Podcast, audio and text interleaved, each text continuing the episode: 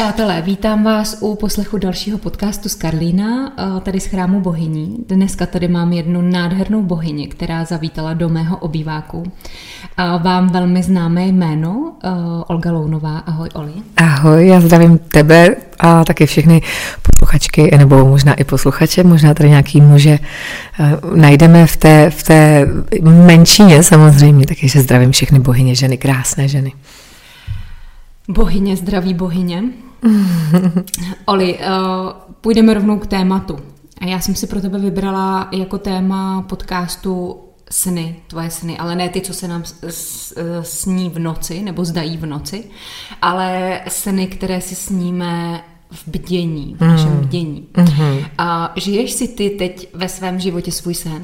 Tak obecně já si žiju ty sny už asi celý, celý život od nějakého dětství, protože já si v těch snech nejdřív jela jenom jako vizuálně. A hrozně jsem si jako přála, vizualizovala jsem se úplně. Si pamatuju, že jsem jezdila eh, do školy na střední autobusem a vlastně i, i předtím jsem jezdila třeba na hodiny kytary, hodiny zpěvu autobusem 20 minut, protože jsem bydlela za Libercem, asi takový malý vesničce a to jsem vždycky intenzivně prosnila, jakože jsem ale vyloženě měla ty představy, jak jsem na pódiu, jak někde zpívám, jak to vlastně jako musím udělat. Víš, taková ta, ta úplná intenzivní vnitřní práce na těch mých snech, ale zároveň, když si tam jako takhle tu práci dáte, tak už to vlastně žijete, jo. A vlastně pak i ten člověk najednou má pocit, že i kdyby se to nestalo, tak to snění bylo tak strašně hluboký a naplňující, že, že to stálo za to. A jako myslím si, že to je takový princip, který některým lidem chybí, že se jako bojí snít, nedají si čas třeba těsně před spaním, víš, chvilku si snít, nebo ráno, než se probudíte a odložíte ten budík, taky to odložit, tak si pak třeba chvilku snít, jakože co by člověk jako chtěl. A naplnila si všechny ty sny, které jsi si doteď přála, nebo ti hmm, ještě hmm, něco hmm. chybí? Ne, já jsem určitě uh, naplnila většinu z nich, ale já si pořád s ním, jako s ním si dál, takže eh, je průběžně naplňuju, průběžně tvořím, průběžně na nich dělám, ale žiju si ten svůj sen, protože dělám hudbu, jsem zpěvačka, vystupuju, teď teda ne úplně jenom online, ale, ale um, pracuji zase na nových písničkách a tak dále. Takže si hodně jakoby prožívám intenzivně takový to naplnění toho, co jsem si celý život přála. Do toho hodně cestuju, i já vím, že asi někdo bude nadávat, ale i v téhle těžké době jsem dokázala odcestovat bezpečně letadlem, který dezinfikuje každý tři minuty a, a ty letiště jsou fakt prázdný a ty místa, kam letíte, jsou taky prázdný a podle mě v džungli mý, máte menší pravděpodobnost, že se nakazíte třeba covidem, než tady v Kauflandu. Jo.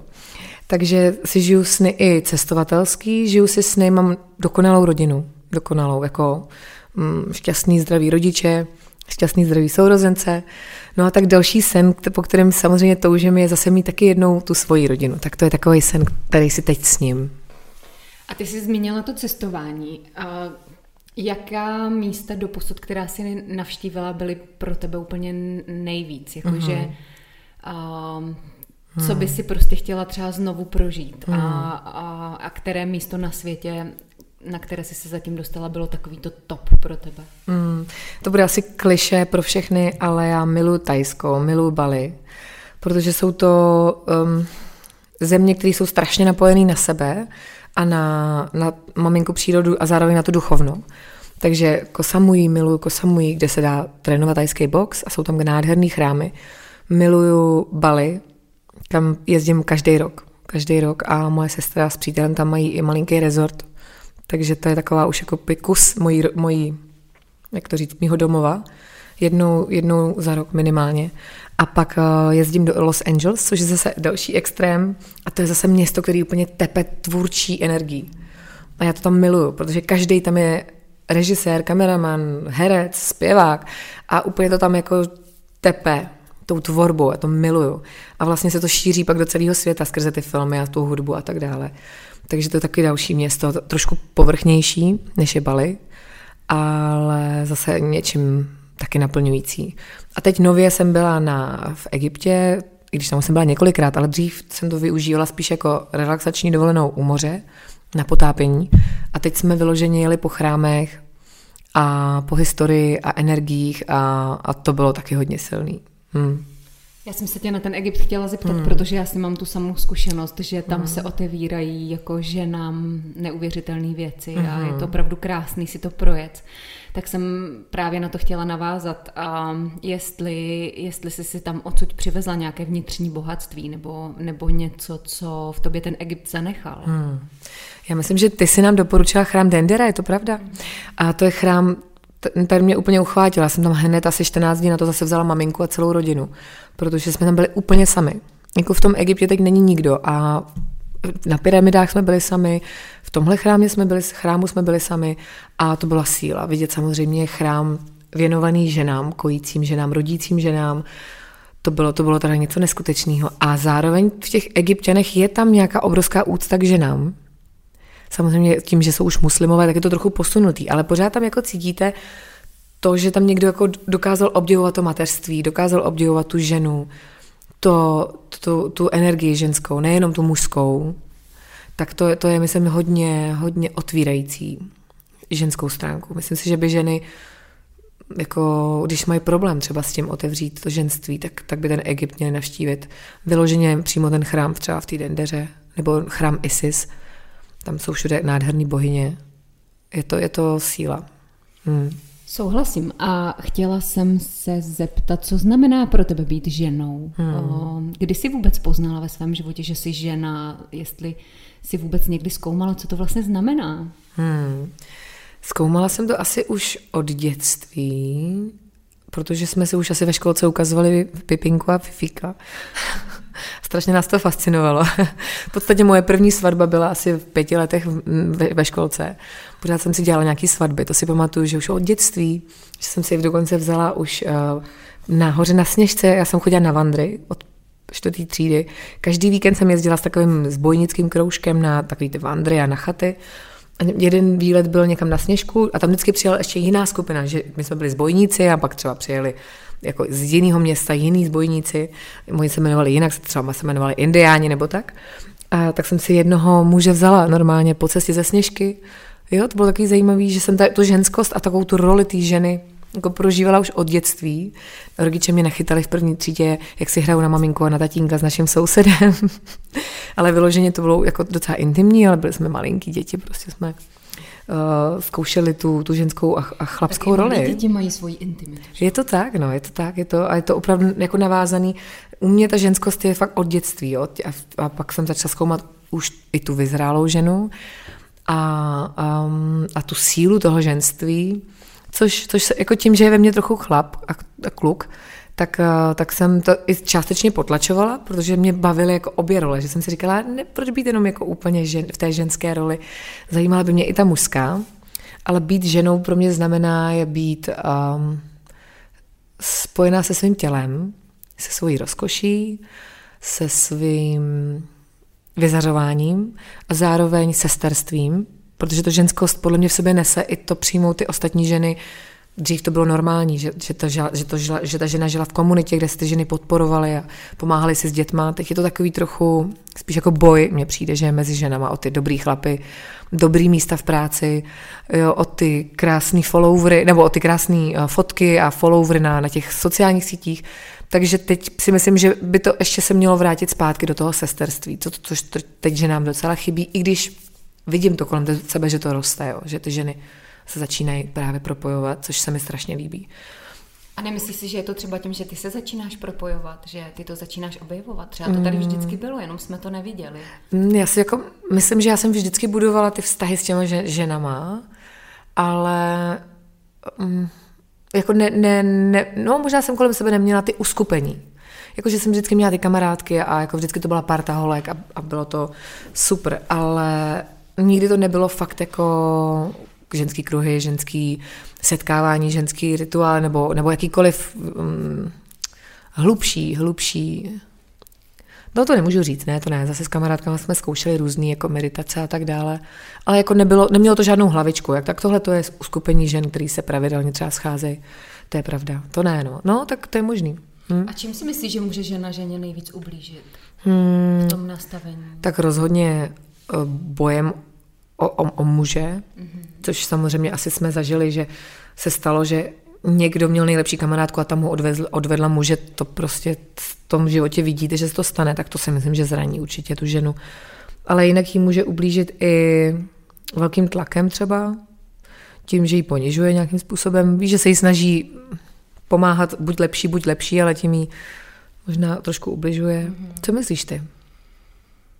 Já si taky myslím, že jsme zapomněli na to, že jsme jedna s druhou propojené, že jsme mm. se tak oddělili a hodně jsme se vyhranili, protože to je můj muž, moje děti, můj domov, moje auto, mm. moje vidlička, můj nůž a vlastně mm. jsme zapomněli, že ve skutečnosti nám tady nic nepatří, že tady hmm. všichni sdílíme a že bychom měli mít uh, větší úctu uh, žena vůči ženě a více vnímat, víc hmm. vnímat ty potřeby, no, který, který máme a taky jsem hodně teďka v poznávání toho, co to sesterství vlastně znamená a musím říct, že mě hodně vyhovuje, líbí se mi. A líbí se mi jeho principy a jeho, jeho jako poselství, takže moc, jsem moc ráda, že můžu na té cestě vlastně s tímhle pracovat. Hmm. Ale uh, ty jsi hodně taky aktivní na sociálních sítích a já jsem třeba zaznamenala v poslední době skrze svoji zkušenost, že je tam jako velká rivalita vlastně a ne, nejenom mezi ženami, mm-hmm. i když vlastně asi si teď uvědomuji, že od žádného muže jsem to necítila, ale takže asi mezi ženami uh, takový ten právě boj i o to, kdo bude víc vidět, kdo bude víc sledovaný a ty máš obrovskou sledovanost a mně vždycky přišlo, že si o to ani nikdy moc neusilovala. Hmm, jak, hmm. jak jsi to měla nastavený hmm. ty? Jak, jak se tvoří úspěch na sociálních sítích? Hmm, to je zajímavé, že eh, vlastně, vlastně ty principy asi všech, všichni známe, co funguje, že, jo, že to je pravda. Ale jako je těžký tomu nepodlehnout. Víš, protože vlastně on ti ta sociální sítě sama úplně tahne, protože ti ukáže, že tohle má větší úspěch než tohle a víc reakcí a víc a vlastně jenom se k tomu nechat strhnout, to je jako úplně jednoduchý, takže je hrozně těžký podle mě se udržet tam sdílet jako cokoliv chci já a ne to, co jako se očekává, to je pravda.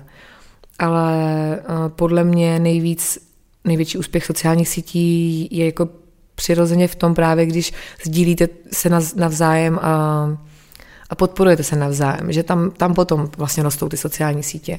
Zatímco když je někdo vyhraněný a pomlouvá ty ostatní, tak sice mu rostou, ale jsou to takový jako eh, falešní body mně přijde, no? nebo, nebo i mm, ne úplně pevný.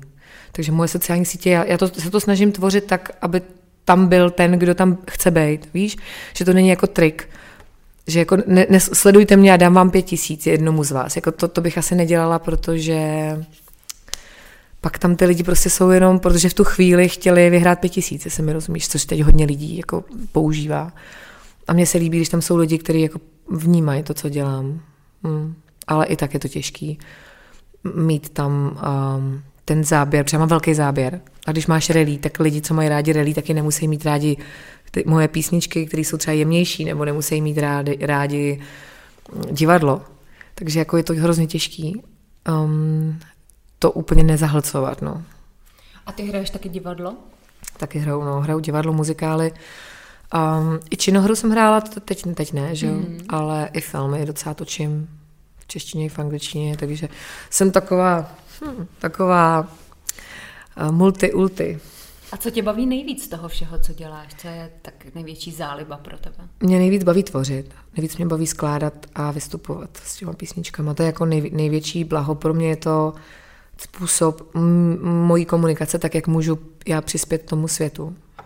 Ale to všechno ostatní k tomu nějak patří. Víš, že vždycky něco zažiju, něco, něčemu novému se otevřu a pak díky tomu mám zase energii něco napsat, mám inspiraci.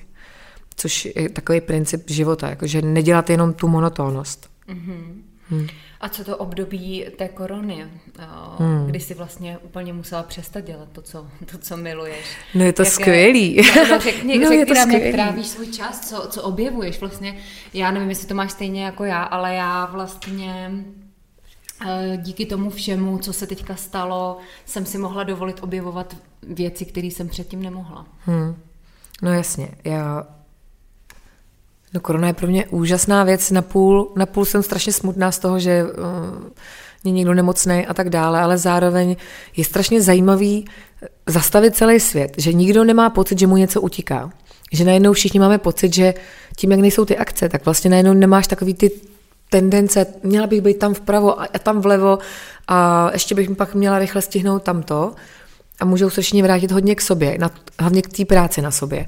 Takže já miluju všechny ty online kurzy, online učení se, takže se učím jako vařit a učím se, učila jsem se plíst deku a teď se zase učím uh, upravovat fotky a hrozně to miluju. Učím se, a co se hlavně učím je skládat, teď třeba online kurz udělal Ryan Tedder, což je skladatel One Republic zpěvák, ale on složil pro Beyoncé, prostě pro cel, celé, celou škálu neskutečných umělců složil písničky. A on teď udělal online kurz jako z toho, jak produkuje hudbu, což je úžasný. A myslím si, že to je jako po dlouhé době takový ten prostor se nadechnout, něco se naučit, vydržet. Samozřejmě, že spousta lidí krachuje, ale, ale ty, co se aspoň nějakým způsobem dokážou zabezpečit ty základní věci, tak, tak asi se jako vzdělat a jít třeba někam do jiné profese třeba i. Víš, je to jako zajímavá, zajímavá, zajímavý úkaz. Že, že procházíme obrovskou změnou světa a není to přes válku. Zatím teda. Já doufám, že ani nebude teda. Taky doufám, že ne. ne, ne nepočítám s tím. A, a co, co jsi se o sobě dozvěděla vlastně, když jsi takhle hmm. začala teďka zkoumat a hledat sama sebe? Co, co byly ty nejcennější dary, které si doposud o sobě se dozvěděla? že jsem líná, ne, to ne, ale jako taky člověk zjistí, že dokáže jako hodně odpočívat, což, což předtím mu přišlo nemožný. Jo. A ty dary největší jsou, že se jako milují lidi, že, že mi to opravdu chybí. Že, že, to, že to vlastně není, nebylo uh, falešný, nebo víš, že takový to si říkáš, jo, možná jsem se nechala donutit um, okolnostma, že, že tak strašně jako jsem pořád mezi lidma. Ale ne, vím, že, vím, že opravdu jako mi chybí. Vím, že mi to chybí celkově. A dozvěděla jsem se o sobě, že dokážu ale být i jako sama. Že to dokážu, že dokážu tvořit, nedokážu se nudit ani v době, kdybych se nudit měla, že jsem fakt jako činorodý člověk. A čteš knížky? Čtu, čtu knížky. Co by si nám doporučila? Poslouchám třeba, podcasty. Co si, co si třeba co tě hodně obohatilo, třeba z tvojí knihovny nebo mm-hmm, z těch mhm, podcastů, mm-hmm. jako něco takového, co jsi si fakt řekla, ty proč jsem tohle nevěděla dřív? jo, tak já miluju samozřejmě knihy o seberůstu, seberozvoji, takže miluju i Dead Frog.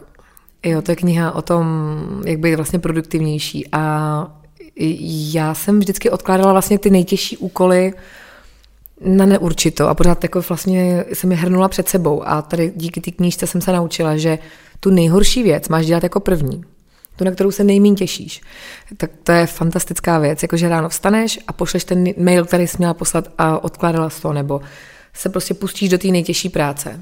A to strašně odlehčuje, protože ten nejtěžší je to, co před sebou hrneš a jich celkem dost a ty jednoduchý člověk zvládne. Ale druhá věc je, to, co dokážeš udělat do deseti minut, tak udělej, protože pak to stojí mnohem víc času.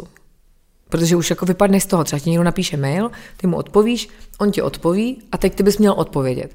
A nemáš čas a trvalo by to pět minut. No ale příště si musíš pročíst ty maily znova. Víš co, musíš znova naskočit do té situace, takže to trvá místo pěti minut 15-20, že jo, možná i díl. Jo, a nebo to nikdy neuděláš, že jo, a pak ten člověk akorát je zklamaný. Takže to, jsem, to je další věc, na který, eh, kterou jsem se naučila. To bylo zase z jiné knížky. A teď čtu teda knížku, která se jmenuje hrozný název, takový jako seš borec.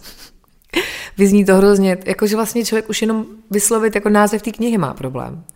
Jo, že jako čteš knihu Seš borec, dostala jsem ji od svého trenéra a mm, napsala ji žena, což je taky paradox a je taky velmi inspirativní teda, musím říct. Hm.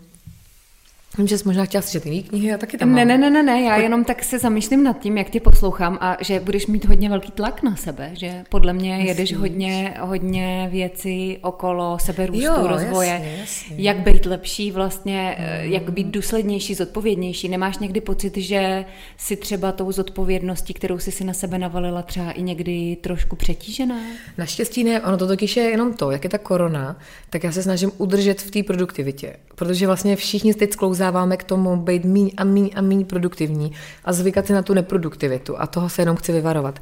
Jinak čtu samozřejmě, mám tam Romea a Julie rozečtenýho eh, mm, český přebásnění, mám tam Dalaj Lamovu kočku, mám tam přemýšlím, co tam mám ještě jako zajímavého. Uh, životopis Eltona Johna, to je jako teda úžasná knížka, tu teda čtu i v angličtině a musím říct, že to je jako otevřená kniha, že to teda se klaním, že se takhle otevřel. Takže není to jenom ten seberozvoj, ale chtěla jsem tady inspirovat eh, v téhle těžké době jako něčím, co, co trošku přispěje k té produktivitě. Pře všichni ztrácejí trochu chuť a energii. I když ty si činorodá dost, koukám. Ty si vlastně díky koroně Začala já, vysílat? Já, já jsem začala tady vysílat, no. já jsem začala dělat spoustu nových věcí a mě to nenechalo odpočívat taky, hmm. takže já možná vlastně tyhle ty otázky byly směřované možná ani ne tak k tobě, jako spíš ke mně. Hmm. Že, si, že, že jsem si v tom možná viděla jenom něco, co, co se týká mě. Ale máme tady jaro, konečně, prostě přišla jarní rovnodennost, začalo být krásně a blíží se nám plavková sezona. Hmm. A já tě vnímám jako ženu s opravdu krásným tělem. A ty si hmm. říkala, že to ženství je pro tebe vlastně být ve spojení s tím tělem. Hmm. Jak komunikuješ se svým tělem? Jaké máš třeba zásady pro sebe a jak, eh, jak o sebe pečuješ vlastně? Nemyslím si, že to asi máš všechno úplně geneticky ne, a zadarmo. Ne, určitě ne. Tak hmm. pověs nám o tom něco, jak se žena může propojit se svým tělem a jak, jak by si se třeba Eh, jak by si třeba doporučila se o to tělo starat? Mm-hmm. Já třeba vím, že ještě jakoby svoji nejdokonalejší postavu jsem ještě nezískala, ale že ji získám. Mm-hmm. Jo, což, je, což je boží, to je vlastně to moje snění. Jo, že já vlastně pořád říkám, ne, ještě jsem nebyla jako ve své největší kráse, ve své největší síle, ve své největší eh, dokonalosti. Já pořád jakoby v to věřím. Miluju inspirativní video eh, s 80-letým, to je Japonec, muž, který šel po svoji první přehlídku v 80 letech, nevím, jestli jsi to neviděla. Slyšela Ale, jsem o tom. Jo, slyšela. úžasně, úžasný video na YouTube. A to je prostě muž, který přesně se, začal chodit do posilovny třeba v 65 letech, jo, a začal cvičit a pak zase poprvé se naučil malovat a poprvé se naučil, jo, jako v těch vysokých letech, což je úžasný. A já jako na sobě pracuju, chodím na takovou speciální fyzioterapii, jmenuje se to Redcord, na Černém mostě a tam vyloženě je to takový, je to takový cvičení v takových provazech, kdy vám aktivou svaly, který normálně nepoužíváte, protože jsme si všichni naučili jako náhradní řetězce. A já jsem měla takovou hodně jako postavu v tom, že jsem uh, krčila ramena nahoru mezi, jako, jak to říct, vysrkovala jsem bradu dopředu, hrbila jsem se a prostě byla jsem ve špatné postavení. A teď konečně jako pracuju na tom, abych měla správně postavenou páteř a správně postavené tělo. Miluju, jak se mění to moje tělo i s tím. Do toho chodím do posilovny a každý den cvičím aspoň 15 minut jogu třeba jenom se protáhnout vloženě základní mm, pozdrav slunci, ale jinak na YouTube je jich strašně moc, takže každý den si pouštím téměř jako jiný video, který mě inspiruje a snažím se jako dodržovat tak nějak jako zdravou stravu, ale jednou za den si dám, co chci a pak se hlídám. To jsou takové zásadní věci. A jak se napoju ještě na svoje tělo, no jako miluju ho, prostě miluju svoji, svoji ženskost. Jako samozřejmě mám, znám svoje slabé stránky, Vím, na čem bych chtěla ještě pracovat, to je třeba břicho, protože břišáky jsem nikdy neměla, ale nebojím se, mm, jako jsem mít ráda, mít orgasmus, mm, pracovat na tom těle, pracovat s tím tělem, když mě něco bolí, hledat příčinu a, a makat, no. A ohledně té sexuality, máš pocit, že čím jsi starší, tím je hlubší? Mm, určitě, nebo určitě. pracuješ na tom nějak, navštívila si třeba nějaký kurzy zajímavý, nebo, mm. nebo si to vždycky nechávala přirozeně? Jo, nechávala jsem to hodně přirozeně, ale i tím, jak jsem na sebe navázaná od malička vlastně na tu ženskost, na to poznávání, skrze i ty, i ty ostatní děti a pak zase dospělí, tak, tak um, jako si myslím, že nemám, nemám žádný, víš, jako takový to velký trauma, na kterém bych musela pracovat, nebo nějaký velký blok. Jsem otevřená, experimentální. Um, jako bažím potom po nových informacích, nových zážitcích, nových um, způsobech, novým, novým lepším orgazmu. Jo? Jakože vlastně, když máte dobrýho partnera, tak vlastně víte, že každý orgasmus může být lepší a lepší a lepší, že on to umí líp, vy to umíte líp je to jako zajímavý takhle, takhle k tomu přistupovat. A pokud někdo by měl nějaký s tím problém, tak určitě doporučuji nějaký online kurzy, cokoliv.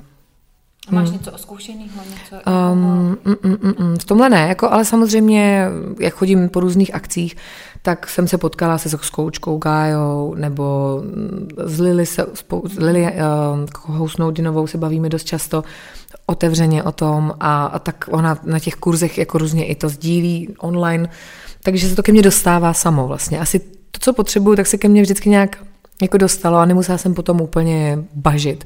Ale když jsem měla nějakou otázku, tak jsem si to googlovala třeba, nebo jsem si vyhledávala věci, nebo když třeba zaslechnu něco, že někdo vypráví, tak hned potom, hned to hledám, hned to vyzkouším, hned to zkouším um, co nejvíc poznat. Jo? Jsem taková labužnice života ve všech ohledech, jo? že poznávám jídlo, pití, um, nechodím do velkých extrémů, nejsem na ničem závislá, ale ochutnávám, zkouším. Já vím, že ty jsi mi i říkala, že jsi dlouho byla abstinentkou, mm-hmm. vlastně, že jsi mm-hmm. do svých 38 mm-hmm. let mhm. ani nepila alkohol. Mm-hmm. Asi si ani nikdy nekouřila, mm-hmm. nebrala drogy. Ne. ne, prostě nějakým způsobem, jako já jsem posedla um, prožíváním života v čistém stavu.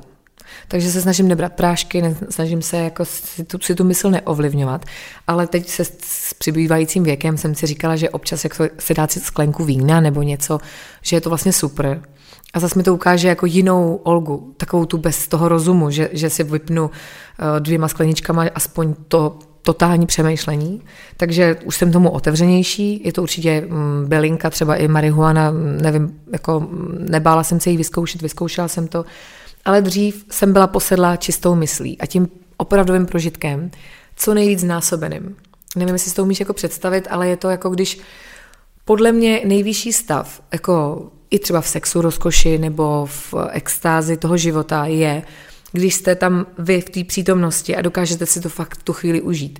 Bez toho, aniž byste měli zamlženou mysl nějakou, nějakou bylinkou nebo alkoholem. Ale ono je to taky hodně o tom, že ty tam musíš být u toho, že my často něco děláme hmm. a zároveň už jsme někde v budoucnosti jo. nebo bloudíme někde v minulosti hmm. a vlastně začín, za, zapomínáme být v té přítomnosti. Hmm. A přitom to je to nejjednodušší, to jsme jako děti, jsme byli deset let v kuse v přítomnosti, nebo možná díl, někdo byl do 15, já jsem třeba doteď, ale já si připadám, že mi je pořád 12 a tak trochu to, tím prožíváním té přítomnosti. Ne, ale samozřejmě taky už mi tam leze ten rozum, jo, ta zkušenost, ale pořád se snažím prožívat jako všechno, jako kdyby to bylo fakt poprvé. No, anebo si ty věci poprvé prostě najít, víš? A to mi připomene, jaký to je prožívat něco poprvé a dostat se zpátky do té přítomnosti. Proto taky jezdím rally, si myslím. Tam si absolutně v přítomnosti. Tam jako kdyby byla, když udělám chybu v zatáčce a myslím na ní v další zatáčce, tak se vybourám. Když myslím na to, co je za tou zatáčkou a nejsem v té zatáčce, tak udělám chybu. Takže jakoby rally je úplně um, trénink toho být v přítomnosti třeba. A je to i nějaká protistrachová terapie? Jo, jo, určitě. Je to terapie toho vážit si života, protože ty víš, že ti jde o krk. Jako máš ho ve vlastních rukou, ale o ten krk ti jde. A když tam třeba má někdo nehodu a ty stojíš na tom startu a oni vás tam nepustí, tak najednou, bože, to se mohl být já, už bych nikdy neviděla, neviděla ty rodiče a o to víc je pak vážím. Hmm. Takže je to terapie strachu, zároveň terapie pro život. Jako já si myslím, že každý extrém, skok padákem nebo bungee jumping, je nějakým způsobem ukázka toho, jak moc si vážíme toho života, víš? Víš, jak to myslím? Mm-hmm. A co ti k tomu vedlo vlastně, že jsi nasedla do toho auta? Mě by v podstatě asi ani nenapadla tahle varianta. Hmm. To jsi si musela nést od někud snad karmicky. Nebo... tak ono to ke mně jako přišlo. Můj taťka staví veterány a jako dítě jsem trávila na závodech protože mm, dělal mechanika na relí a pak jsme se chodili koukat mm-hmm. a mě vždycky fascinovalo, samozřejmě, když jsi dítě, tak tě zajímají jenom nehody. Jako to drama. A jít zachraňovat někam a roztlačovat auto. Ale mě vždycky fascinovalo, jak se tam ten člověk vlastně dostal, jako jak je možný se stát řidičem, závodníkem. A život mi dal odpověď. Já jsem si jenom jako dítě opravdu tohle pomyslela. Jak se můžu dostat do toho závodního auta? Protože já jsem byla vždycky ta holčička, která když byl kouzelník, tak se hlásila, že chce být na tom pódiu, protože já jsem to chtěla si to vyzkoušet. Jako. Já jsem tam nechtěla být jenom pasivní divák. Jako já v tom životě nechci být jenom pasivní divák. Mě baví být jako aktivní divák a ochutnávat. Sice mě občas někam hodí, kam nechci, ale je to aspoň jako seš toho součástí a ne, neležíš doma na gauči u televize, kde sleduješ jenom pasivně jakoby vymyšlený příběh. Příběhy jiných lidí. Ale vymyšlený ještě navíc. A někdy No, v podstatě i vymýšlený, protože i Instagramují profily a to, co je na nich zveřejňováno, je často jenom iluzí toho, jo, to je pravda. co je skutečnost. Máš to zkušenost, že mm, spoustu jo. lidí, které znáš a nějak se prezentují, že to ne vždycky koresponduje? Hmm. No tak určitě, vidím to u všech. Ne, vidím to u, jako všichni, to všichni tam sdílejí jenom to pozitivní a, a kapičku toho negativního, ale už se to začíná zlepšovat. A už tam, už se začíná sdílet, jako um, hele, mám tady špinavý nechty, mám tady beďáka, mám tady problém, pláču. Už se to začíná dít, ale zatím je to ještě pořád taková jako sbírka um, happy zá- zážitků, jo? že vlastně Zářné dokonalosti. zářné dokonalosti. Ale zároveň je to asi lepší, no, sdílet, že ti je dobře, protože pak ty lidi jako ti olajkou, že ti je dobře a ne, nestrhneš je do té vlny té negace, no. Ale, ale občas tam jako dát tu pravdu je fajn. To, jako líbí se mi to a začíná mě to bavit víc a víc. Ale ještě je to velký kus práce, holky se mnou. Tak velký kus práce máme eh, všichni tady na tom světě podle mě do posledního vydechnutí. Mm, no to jo, no to jasně, ale to je na tom to krásný. Je, je. eh, Já, já už někdy si říkám, už to zastavte a pak si říkám, a nebyla by to škoda vlastně Jo. zastavovat. Je to vlastně takový sice náročný někdy, ale obohacující. A ty jsi mluvila o tom, že se každý den snažíš aspoň chvilku cvičit jogu. Mhm. Mm-hmm. A jak jsi na tom třeba s meditací? Mm-hmm. A ty jsi říkala, že si sníš vizualizuješ. A nebo třeba dýchání. Jo, jo, je to tak, jako cvičím Wim Hofa a vlastně součástí té jogy je vždycky velmi krátká intenzivní meditace, jako nemedituju třeba půl hodiny, to, to ne, jenom výjimečně, když právě jedu na nějakou akci, kde ta meditace je. Mám za sebou spoustu kurzů od NLP prostě po Heavening a mm, týdenní retreat uh, z guru, který dělá čakry a jogy a tak eh, jogy. Medit, meditace, ale i akční, i ty klasický. On dokonce se učil u Oša, takže jakoby to hodně zajímavý člověk, že v Los Angeles. Jako prošla jsem toho spoustu, ale sama dělám rychlo meditaci. Takže vyloženě dvě, tři minutky, max pět po té po tý joze, tak ležím, ale každý ráno mám minimálně hodinu takového, já bych řekla, že to je tak trochu lucidní snění, ale není. Je to jako řízený snění, trochu meditace a trochu to snění. Jako propojila bych to. Je to, je to nějaký způsob. Já jsem se ve 14 učila v knížky Lobsang Rampa meditovat a jako dělala jsem to pak celý život a teď je to čím dál kratší a kratší, že jakoby já mám pak pocit, že žiju celý den v té meditaci, jako že jsem jako v nějakém takovém extatickém stavu. Mm-hmm. A, ne, a ne, že bych byla mimo tělo, jenom, že jsem jakoby napojená na tu přítomnost. Že to fakt jako nějak jsem za ty roky si vypracovala, ale nejsem mnich, nejsem mnich, který pracuje jenom na tom. Já prostě musím fungovat i v normálním světě. Takže je to jenom ochud, kousíček toho, kousíček toho, co oni asi prožívají nonstop. A ty medituješ? Stíháš to? Eh, Asi úplně stejně jako ty. Před spaním se snažím, hodně vlastně i přesto usínám, že si vlastně ch- do chrámu poznání za svými bohyněmi, za Isis a tak podobně a tam třeba s nima i proberu eh, to, co jsem celý ten den eh, prožila, udělala nebo neudělala někdy. A pak skrze to usínám, ráno si eh, zpětně vybavuju, co jsem to tam vlastně měla. A někdy taky, jak říkáš, ty odložím ten budík a říkám si, tak teď si budu ještě chvíli představovat to, co bych si vlastně přála prožívat a ladit se na ty pocity vlastně, protože já jsem hodně zjistila, že ta vizualizace vlastně uh, taky hodně se s- zintenzivňuje nejenom tím, že se to snažíme vidět, ale že se to snažíme i procítit. jo, vlastně jo. naladit se na ten pocit, který bych chtěla mít vedle toho muže, nebo jaký pocit by to byl, kdybych chovala své dítě v náruči, nebo jaký pocit by to byl, kdybych vystupovala na pódiu, nebo tak podobně. Může to být cokoliv, to si každý může dosadit. Ale mám pocit, že ve chvíli, kdy ty to jako takhle hodně intenzivně zhmotníš v těch pocitech, hmm. Přidáš ten obraz, tak pak to jako krásně funguje. No. Hmm. No ty víš, že já to mám rychlý, jo. Já jako já, uh, nevím, kde, já jsem i jako četla úplně hrozně brzo, strašně moc, ještě dřív, než se to tady začalo propagovat, všechny takové ty knihy jako tajemství a jak si správně přát a mně to všechno jako přišlo hrozně brzo, protože jsem jako hodně cestovala do Ameriky a tím pádem jsem jako měla k těm knihám přístup ještě než přišli sem a nějak mi to jako všechno se, se jako událo v té hlavě, že se mi fakt ty věci dějou strašně rychle. Ale miluju ten pocit, že když s ním, tak já vlastně už ten pocit tam vždycky mám, že přesně vím, jak bych se cítila a pak se tak fakt cítím. Ale často třeba víš, přijde mi ně- něco, řeknu si, tenhle člověk vypadá zajímavě a já ho fakt druhý den potkám. A seznámím se s ním, aniž bych jako potom já šla příklad, jo. Takže, takže jenom bych, kež bych tohle uměla předat a věděla vlastně, co je ten princip. Budu to muset promyslet. Podle mě ten tvůj čas ještě přijde v tomhle. Hmm. Cítím, že ty až jednou hmm. se dostaneš do opravdového uchopení své vlastní moci, tak hmm. teprve zjistíš, co všechno jsi jako ještě schopná předávat navíc. Ale to by vlastně mohla být i moje další otázka. Ty a moc, co, co vnímáš vůbec, když se vyslovuje slovo ženská moc, ženská hmm. síla, jestli máš pocit, že jsi s tím ve spojení, nebo jestli tam cítíš nějaké obavy, nebo co, hmm, co se ti hmm, vůbec hmm, jako vybaví při, při tom Jo, to jsou takový, takový máš jako pravdu, že to jsou slova a věci, kterých jako, kterými jako nejsou příjemný.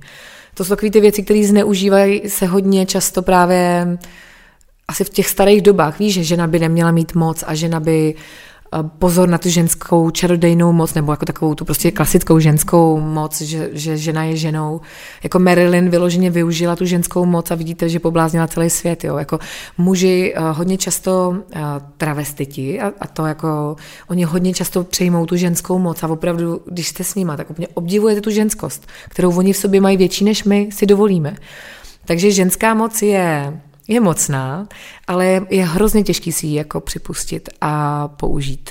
To vlastně vidím to sama, jako podívat se do očí, že, že vůbec jenom protějšku nějakému um, je vlastně už, už samo o sobě mocný, protože kolikrát mi přišlo třeba jenom zpráva, jste se na mě tak podívala, a já jsem si říkala, no já jsem se podívala normálně, ale vem si, že kdybych se podívala ještě s tím záměrem, tak už jenom ten pohled je tam moc.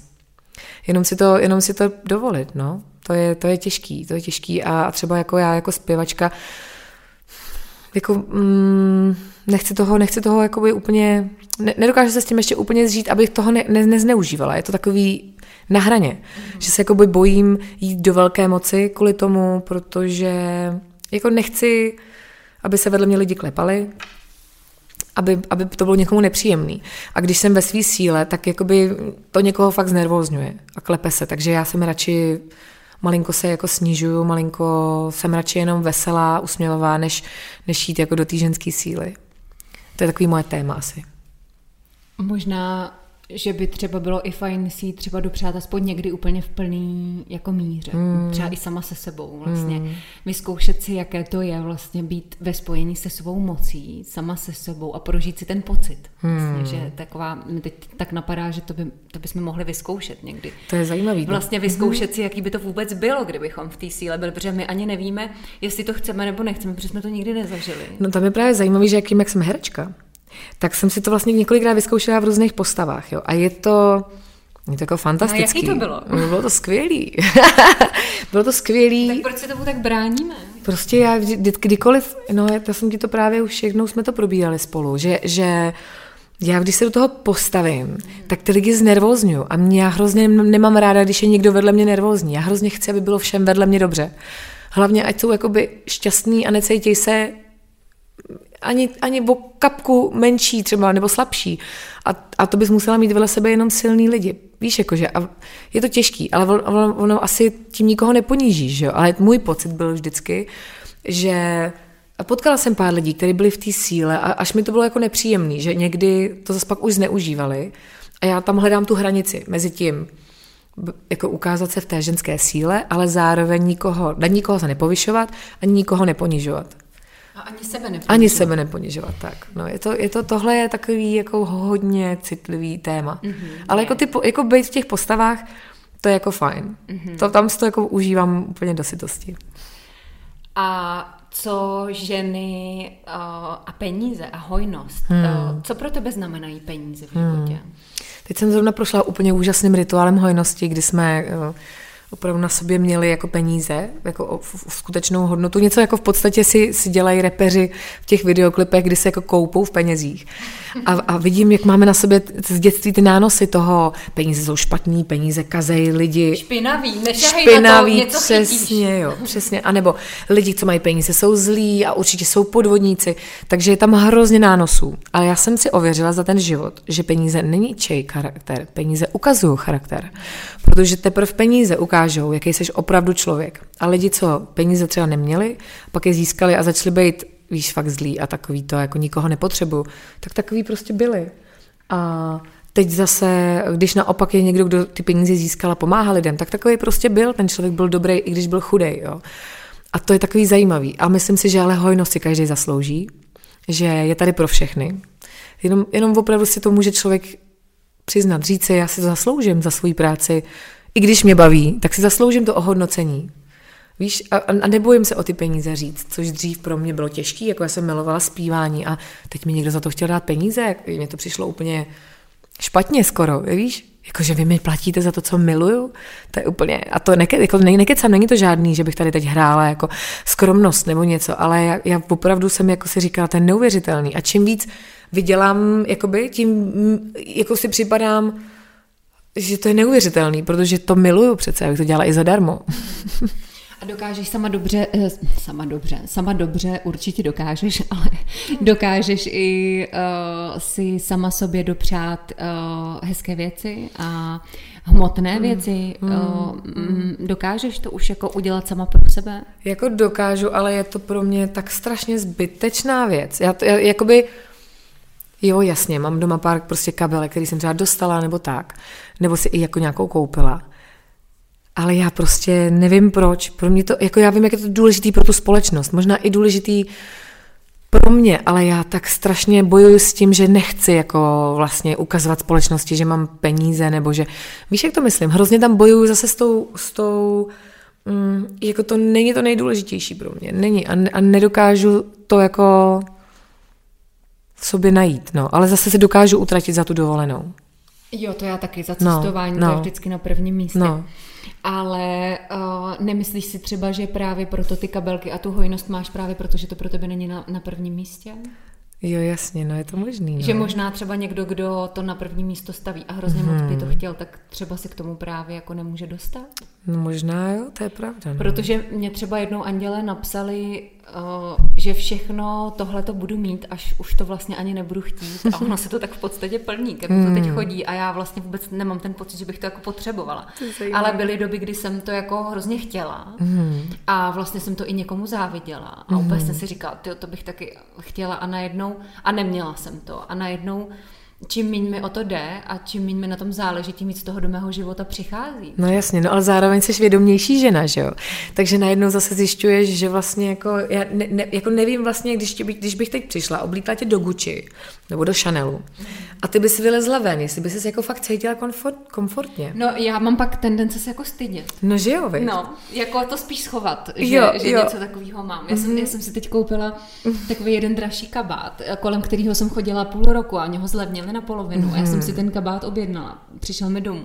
Mm. A já jsem si ho tady oblíkla a vypadám v něm vlastně tak luxusně, že jsem se jako řekla, že s ním nikam nepůjdu, že se budu stydět, protože vlastně jsem si pak uvědomila, že mám v sobě Uh, že mám v sobě nastavení, že patřím do tepláků. Mm-hmm. Víš, jakože mm-hmm. jsem holka z vesnice, vyrůstala jsem v nich a najednou jako uh, mít jako krásnou kabelku, drahý kabát a, a hezký brýle, že to můžou nosit jenom herečky, zpěvačky nebo jiné hvězdy, ale jako já rozhodně ne, že jsem si jako připadala směšně v tom. No rozumím, ale já jsem vlastně zpěvačka a měla bych to nosit. Ano. A stejně si v tom, při... ale takhle, připadám v Čechách. Jako, a, to je, a to je taky velký rozdíl, jo? protože v Los Angeles všichni chtějí, že když přijdeš, asi ta zpěvačka, tak chtějí, aby přišla hvězda. V Čechách Hlavně nesmíš přijít jako hvězda.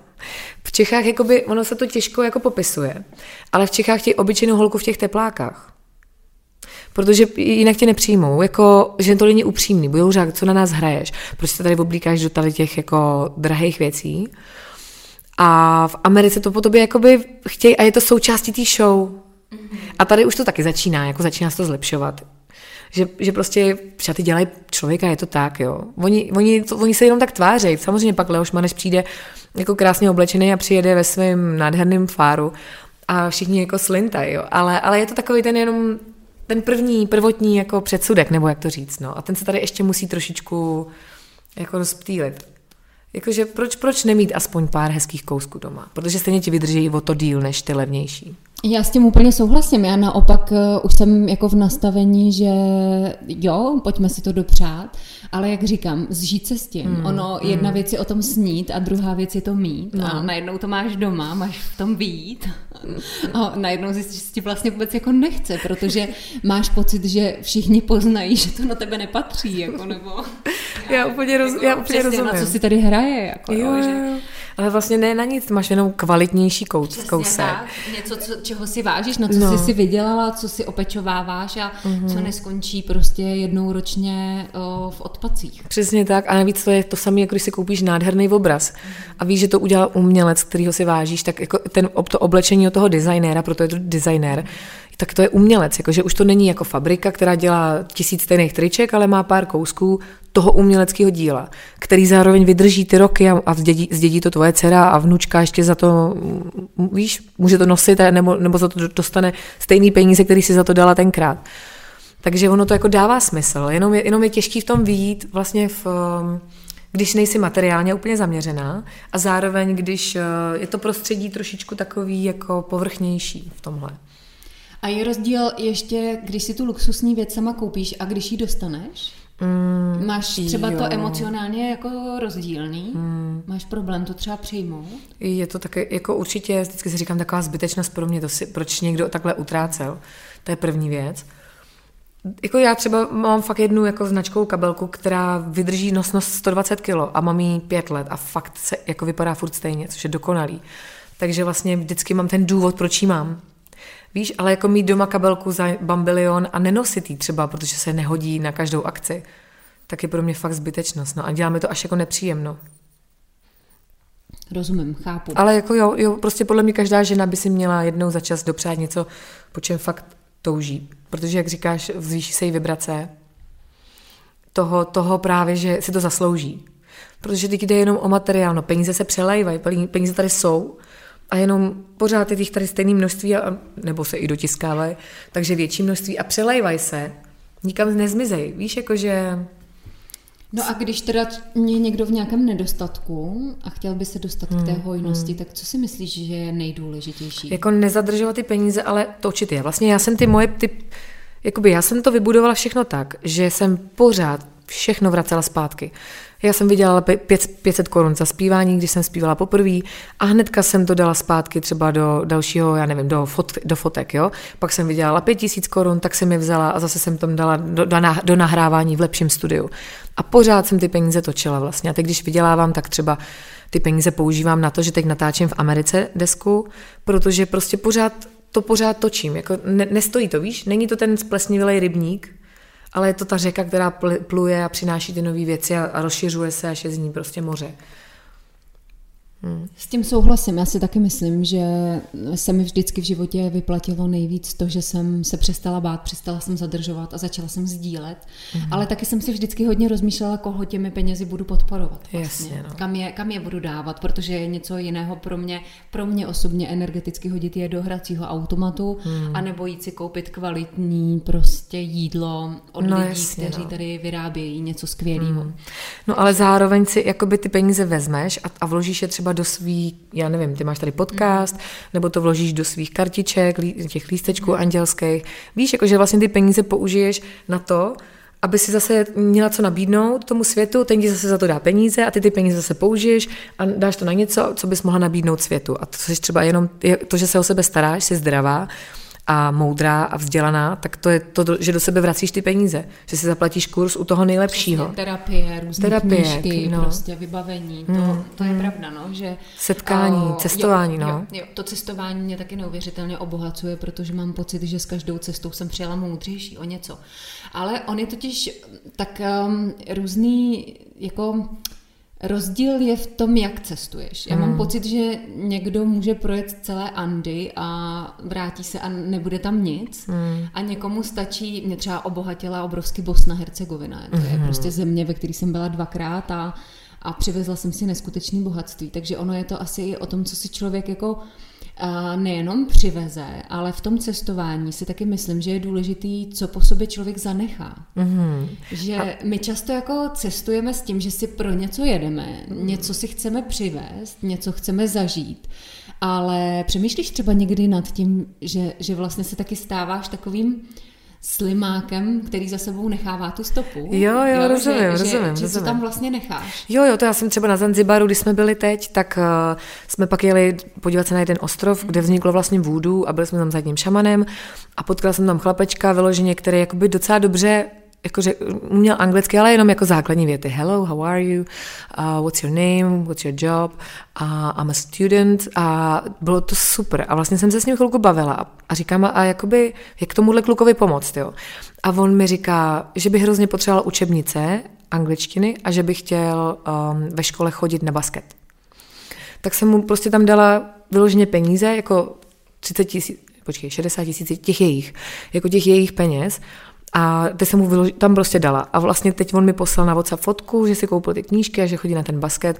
Víš, že se vždycky snažím i třeba tam těm místním, já vím, že tam i tak jako tak přivezeš ty peníze, jako že tam ten turistický ruch, ale jako samozřejmě pokud tam můžu někomu takhle pomoct a nechat tam stopu, tak je to bomba, je to boží. Já to mám úplně stejně, já jsem no. takhle takhle v Bosně prostě různě. Řekni, řekni. Uh, taky tam byla žena v Sarajevu na ulici se svým postiženým synem, kde vybírali, kde vybírali peníze a tam to opravdu vidíš všude, že ty lidi nelžou. Tam prostě běhají malí děti, který nemají ani boty a ani spodní prádlo a, a žebrají. Takže já při každé příležitosti kupuju jídlo a, a ať si kdo chce, co chce, vybere. Mm. Ale já to teda dělám i v Praze, musím říct. Že já taky teda. se přiznám, že já to dělám, já to dělám často. Já, když to cítím, tak se tomu jako nebráním mm. a myslím si, že je to i takový jako desátek toho trošku, jako že máme ten nadstandard, že jo. máme tu hojnost, že máme všechno a cítím, že je to důležitý. Mám třeba hmm. trvalý příkaz na, eh, na Greenpeace, eh, tuším asi 185 eh, korun měsíčně a 444 korun posílám na člověka v tísni, mm-hmm. což jako dohromady 600 korun měsíčně ročně je to docela velká částka a pro někoho, kdo úplně jako si nemůže zase až tak vyskakovat, ale a ani to, není, ani to není žádná jako velká částka, která by mě zrujnovala, ale myslím si, že každý může svojí troškou jako přidat uh-huh. do mlína, že kdyby kdybychom každý poslali těch 180 korun, tak eh, ten svět bude vypadat, vypadat líp. No, a mně jednou přišla informace i v meditaci, že eh, ten problém toho hladomoru vlastně a, a té chudoby na tom světě není, není problémem peněz, ale je to, je to problém přístupu. Hmm, přístupu lidí hmm, vlastně, hmm. že těch peněz je tady dost, ale z nějakého důvodu se tam ty peníze nedostávají a, a mm-hmm. že vlastně já komukoliv řeknu, že tyhle ty částky posílám, tak mi každý řekne, já tam nic posílat nebudu, protože to jde té nadaci a no, jasně, vůbec nevíš, kam to jde. No. A tohle si řekne jako 90% lidí a nic se tady nezmění a je to přesně o tom přístupu. Mm. Jako mm, já to asi úplně neskontroluju, kam přesně ty moje peníze šly, ale jako chci tam mít aspoň ten záměr. No přesně. jasně, jasně. A určitě u těch velkých organizací to vždycky jde téměř tam, kam jako chceš. A to je přesně moje vlastně věta, jo, že já od jak živá, a to už vlastně už od konzervatoře, od absolventského koncertu, kde jsem to měla jako úplně logo, že každý by se měli dávat ten desátek, jako to, tu desetinu toho svého výrobku, spa, výrobku, výdělku zpátky. A snažím se, proto jsem i založila nadační fond, kde zase lidi můžou darovat vlasy, protože spousta lidí má v šuplíku vlasy a oni vlastně mají strašnou hodnotu, a, ale i starý vlasy, když jako si byla dítě a někdo ti ustřih co, a ten je v šuplíku u babičky, tak to pořád má nějakou hodnotu. Jo. A vyrábíme paruky dětem, co nemají vlásky, protože mají alopaci, jako hormonální poruchu, co vypadávají vlasy. A tak jsem si říkala, že aspoň víš, když se lidi bojí dát peníze, takže je fajn, že vědí, že může někdo kolem nich darovat vlasy, když se rozhodne ostřihnout a je to aspoň 20 cm. Takže tak, tak. Ale jako desátek to je přesně jako to, co si myslím, že pojďme všichni dávat. Kamkoliv, jako i kdyby do, do útulku psího vedle vás, co máte, tam to odvezete v granulích, jako nemusíte to dávat ani v penězích, aby se se nebáli, že to někdo ukradne. Ale já když potkám ženu v minus pěti na, na Karlově mostě, jak se tam klepe, a vím, že je to bezdomovkyně, tak jí prostě dám stovku, dvě stovky, klidně pěti kilo, protože prostě hold, jako v tu chvíli to cítím. Já jsem naposledy dala nějaký drobný, hmm. pánovi asi 80 korun jsem mu strkala do dlaní a bylo to v těch obrovských mrazech. Hmm. A on měl tak zmrzlý ruce, že jsem se musela vrátit a dát mu svoje rukavice. Pak jsem teda jo. do konce zimy žádný neměla, protože všechno je zavřený. Musela no bych se objednat někde na internetu a to mi zase přišla škoda objednávat. Ne? Hmm. Jakože jsem si říkala, to je zase poštovný a tady to. tak jsem byla poslední měsíc bez rukavic, ale přesně cítila jsem, že mu je musím dát, hmm. že to hmm. jako nešlo odejít prostě. Ne, no, nešlo, no. nešlo, no. To je prostě, to je, a to je ono. A kdyby každý jenom měl otevřený oči a, a díval se kolem, tak vaše sousedka má třeba postiženého syna, taky jak taky pomožte, nebo víš, jako je to... Srdce hlavně mít otevřený, ono hmm. to je taky hodně o tom srdci. Hmm. Nebát se mít srdce otevřené. Hmm. Jo, a hlavně mám to udělat dobře. Udělat to dobře tobě, udělat to dobře tomu člověku. A aspoň si pak řeknete, co v tom životě bylo stálo za to, tak si řeknete třeba, že to byla ta tisícovka pro tu maminku s těma dvěma dětma samotnou. Mm-hmm. Třeba, třeba to bude jeden z těch motivů, víš? Že člověk... Nebo všichni máme doma spoustu věcí, které nepotřebujeme. Hmm. Jenom se tam podívat, jenom to protřídit, jenom to najít a porozdávat. Teď je tolik lidí, kteří potřebují pomoc, maminky prostě, a bude děti. Hmm. Takže tak si myslím, že přesně další věc je, že můžeme to porozdávat. Taky hmm. nemusíme hned dávat peníze, ale třeba i, i hmotné věci, které už nepotřebujeme. Mm-hmm, jo, jo, anebo existuje i um, obchod, obchody po Praze, um, kam si dají darovat věci, které oni pak tam prodávají, že jo. Mm-hmm. Siu, Siu, um, Siu Rider se to jmenuje. A tam přijdete a darujete a nikdo jiný to koupí. Tak já tam chodím darovat a chodím tam i kupovat. Mm-hmm.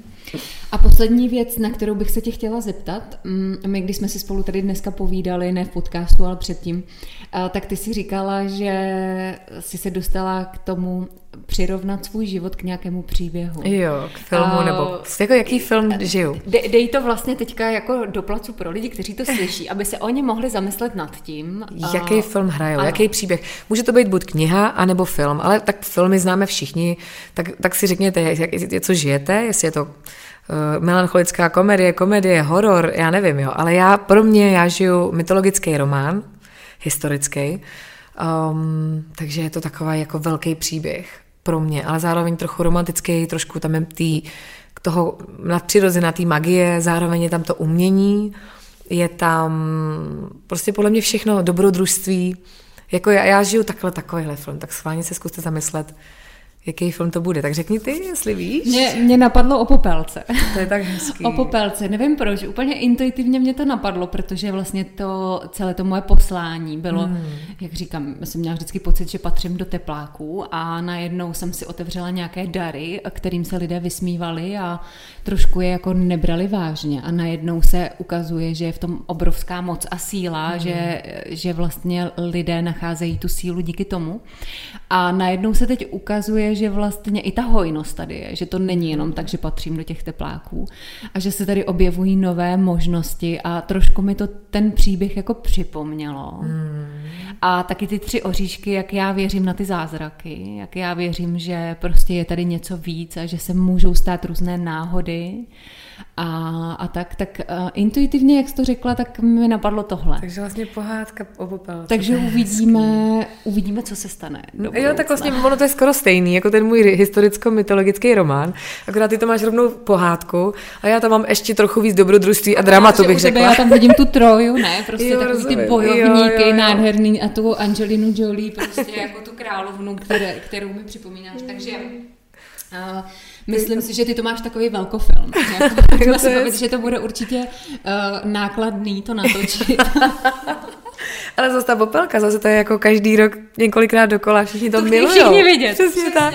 Všichni ji milují, protože ten její příběh všichni chtějí žít, takže takže jo, takže já s tím souhlasím, tak, je to super. Tak na to si připijeme kombučou.